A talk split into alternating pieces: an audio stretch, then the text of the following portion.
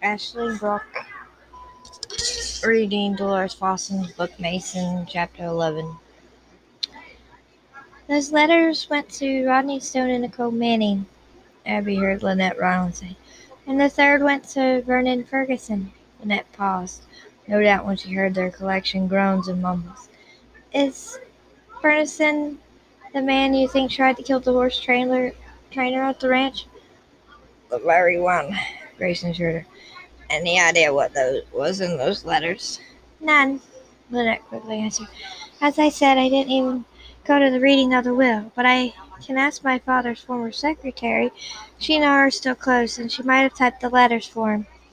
To Abby, that sounded like a long shot, considering the possible nature of the letters. The senator would have typed them himself or hired someone he could eliminate, but right now long shots were all they had. That and Ace. If he survives the surgery, they might be able to get him to confess the name of the person who had hired him. And if they get very lucky, maybe he would tell them what the letter had said. Of course, Ferguson had already admitted that he knew Ford had left instructions to kill them all, so maybe the letters were just that instructions to kill. What about a connection between Ferguson and your father? Mason asked. Did you find anything other than this letter to link the two men? Nothing so far. In fact, I just searched through the computer files I have, and Ferguson's name isn't mentioned. I'll keep digging. I don't have access to all my father's things. He just owed me a few days before he killed himself, but before he died, I copied some of his files. Lots of them, she corrected. I'll go through those now. Look for a connection that happened about 20 years ago, Mason added. An uncomfortable silence went through the room, and Abby knew why. Twenty years ago was when Boone had left, and Ford had killed both Chet Ryland and Lynette's mother, the very woman who had an affair with Boone. It was also the year Ferguson had gunned down Abby's own mother. On the surface, they shouldn't be connected, but maybe she was missing something, or someone. The only real linking, living link to all of this was Boone himself. But certainly, if Boone knew something, he would tell her, right? But he hadn't told her about the fair. In fact, Boone had kept a lot of secrets. Abby quickly pushed that aside. She wouldn't doubt him, not after everything he'd done for her. If I find anything, I'll let you know, Lynette assured him. Thanks. Now it was Grayson's turn to pause. You do know that Boone's back in Silver Creek? Yes, Lynette said cautiously, as if she'd stepped on a few eggshells. Gage is, uh, considering what to do. I warn you, though, he's not happy about this. The brothers exchanged uneasy glances. Try to keep Gage away from here for a while, Grayson suggested. A fight won't do us any good right now. I'll see what I can do, Lynette promised, but Gage is, well, Gage, another brother, one who no doubt hated Boone as much as the others, because there was a possibility of a fight. It had already been a long morning, but it was apparently about to get a lot longer. We already knew that Ferguson had contacted contact with Nicole Manning and Rodney Stone. Mason reminded them when Grayson ended the call. And contact with Ford too. It's not much of a stretch for Ford to give a lowlife like Ferguson in order to kill. Ferguson could have then hired another lowlife like Ace. The brothers exchanged more grunts. three letters, David repeated. That means all three of the people who received them can continue to point fingers at each other. Oh, mercy. Abby hadn't even considered that.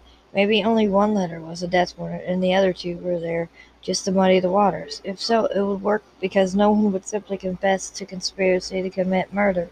Even though Abby had never met Ford Herrington, she was getting a clearer picture of what he'd been able, been capable of.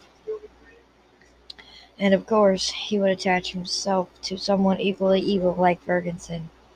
I'll get Nicole and Stone back in here for questioning Ferguson. Ferguson, too. Grayson insisted, although he didn't sound any more optimistic than Abby felt. Mason looked at Abby. Did Ford ever contact you? No, and Abby was almost positive of that. Twenty years is a long time.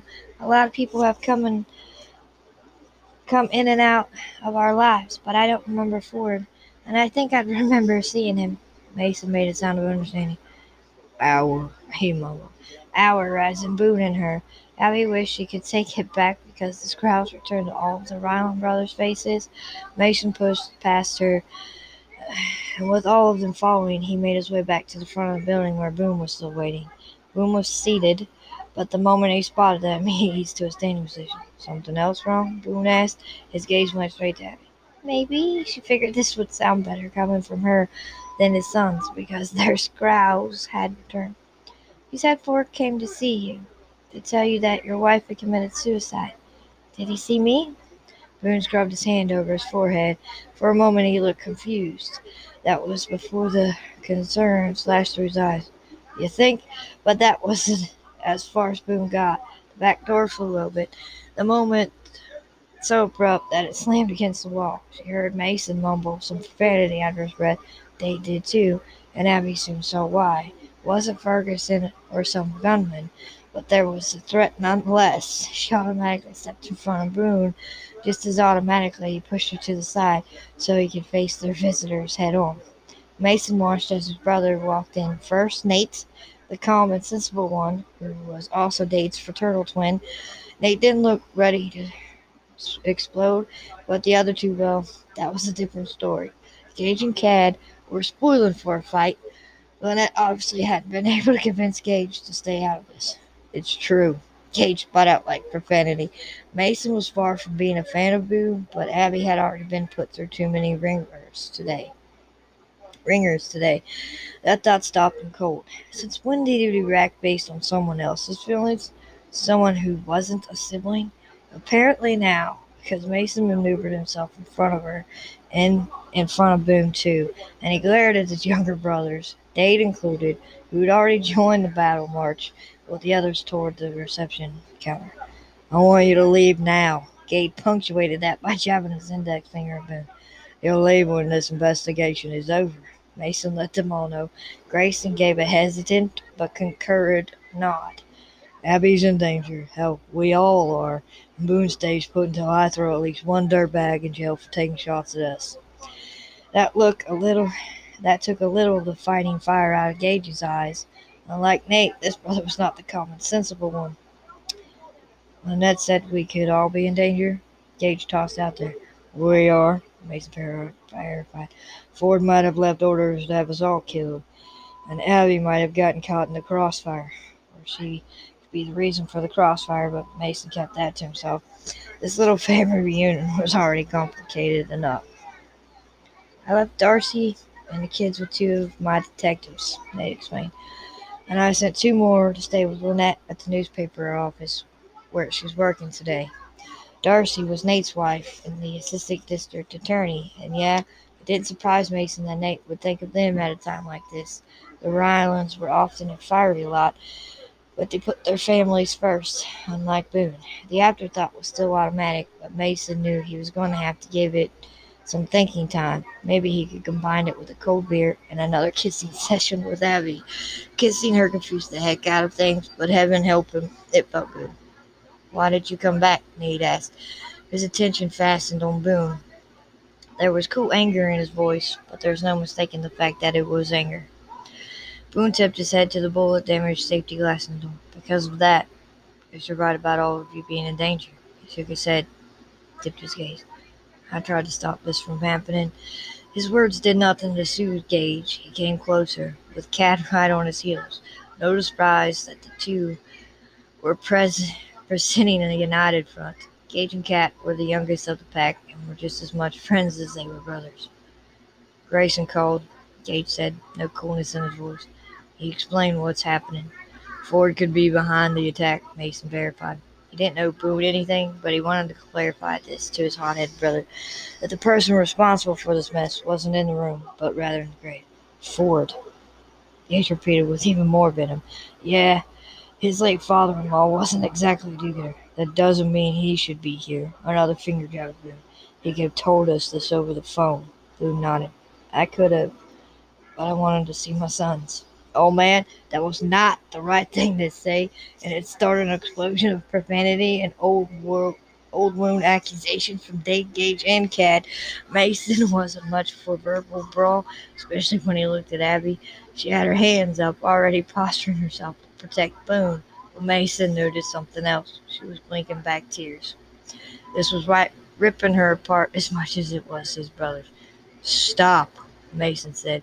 He didn't shout, didn't have to. four years he'd worked on his Iceman badass facade, and times like this, he came in handy. Everybody stopped. They stared at him, waiting, no doubt, for some words of wisdom to make this all better, or maybe waiting for him to toss Boone out on his ear. But wise words were Grayson's department. The tossing, best left for Gauger Day. Mason did what he did best. He's putting an end to this now. We can settle your differences with Boone later. Right now, we focus on keeping us alive. Got that? They weren't pleased about it, but no brother objected. Grayson even made a sound of agreement and turned to Kade. What about Bree and the twins? Where are they? Mason cursed himself for not already thinking of Kade's wife and babies. Bree was the deputy sheriff, but that didn't mean he wanted her to try to fend off an assassin by herself. They're okay, Kade. Bree took the twins and drove to Kayla's estate in San Antonio. Kayla has a bodyguard with them. Good, that meant Kayla, Dade's wife, was safe as well, Plus, the estate was more like a fortress, and they'd used it before when family members needed protecting. So that left Abby. Not family exactly, but she was still in danger and standing in front of a glass door and window where a hired gun could spot her taking. Ace might be out of commission, but that didn't mean Ford and or Ferguson hadn't arranged for backup. I'm taking Abby upstairs to the apartment. Mason let the others know. She can stay there while I make some calls. Check on Ace's condition, and then I'll take her back to the ranch. As expected, that earned him a few raised eyebrows. In return, Mason's growl deepened. Didn't bother to remind them about bullets going through glass or the tendency of men they were dealing with. He just took Abby's arm and got. The apartment? Abby questioned, looking back at the others. A glorified flop room, Mason clarified. He got her past his brothers and down the hall to the back stairs. You can get some rest there, and I'll have food brought up. She didn't argue, which told him just how exhausted she was. He needed to make those calls fast, make sure the ranch was as secure as it could be before he drove her back out there. They went up the stairs, and Mason threw open the door. Yeah, definitely a flop room. Well, once it had been the jail and storage area. Now it was just one big room with a bed, sitting area, kitchenette, and bathroom. Get some rest. He glanced at the bed and turned to get out of there fast. Having Abby with him and in the vicinity of the bed wasn't a good idea. But Abby didn't let him leave. She stepped in front of him. Thank you. Mason didn't ask for any clarification because it would keep him there longer, but Abby still didn't let him leave. She touched the seam of the sleeve of his black t shirt and then started to run her fingers over it, not touching him but still touching him. Will you always hate me because of Boone? she asked. The question took him aback, not because he hadn't thought about it, but because Mason hadn't expected Abby to come right out and ask. No, but I'll always want to hate you, he cursed. That's a lie. I don't want to hate you at all. I want to kiss you hard and long, and more than that, I want you in my bed. She didn't back away, didn't stop touching his shirt, but she did dodge his gaze. This is the point where you run in the opposite direction, he suggested. I don't want to run. Now she looked up at him. I want to be in your bed. Mason cursed some more, but the profanity didn't stop the heat from just sliding hot and deep into him, just the way he wanted to slide right into her. And then what? he asked. She gave a quick, awkward shrug, shrug, then fought a smile. We have sex. Smart ass, he mumbled, but there was no anger in it, just frustration that the bed thing couldn't happen right now, or that it would happen despite the bad consequences. Disgusted with her, himself, and this body heat, he slipped his arm around the waist and eased her to him. That didn't help with the heat either. I don't usually talk this much about having sex, he snarled. I just more or less do it. she smiled again. The man, it was incredible. Abby was a knockout. No part of him was going to let him forget it. I've thrown you off your game, she said, her breath making the words a whisper. No game, he admitted. And that's part of the problem. It'd be easier if this could be just a one night stand. I'm good at those. I'll bet you are. Her breath went even thinner, and she slipped her gaze down to his chest and to the front of his wranglers. Mason couldn't help it. He laughed. Okay, not a laugh exactly, but it was as close as he got. He stared at her, lifting his hand to her mouth, and brushed the pad of his thumb over her bottom lip. She made a shivering sound, and her eyelids fluttered closed. His body clenched, begged, then started to ache. You're ever thinking this? Abby said, melting against him until her face was cushioned right in the crook of his neck. Maybe you're right. He wanted her to be right. He wanted her to be right. You come to my bed tonight, and we can overthink it later. When he'd taken her, where when he'd taken her heart fast and deep, the thought kept repeating in his head, and that was probably why he didn't hear the footsteps until they were practically right on Abby and him.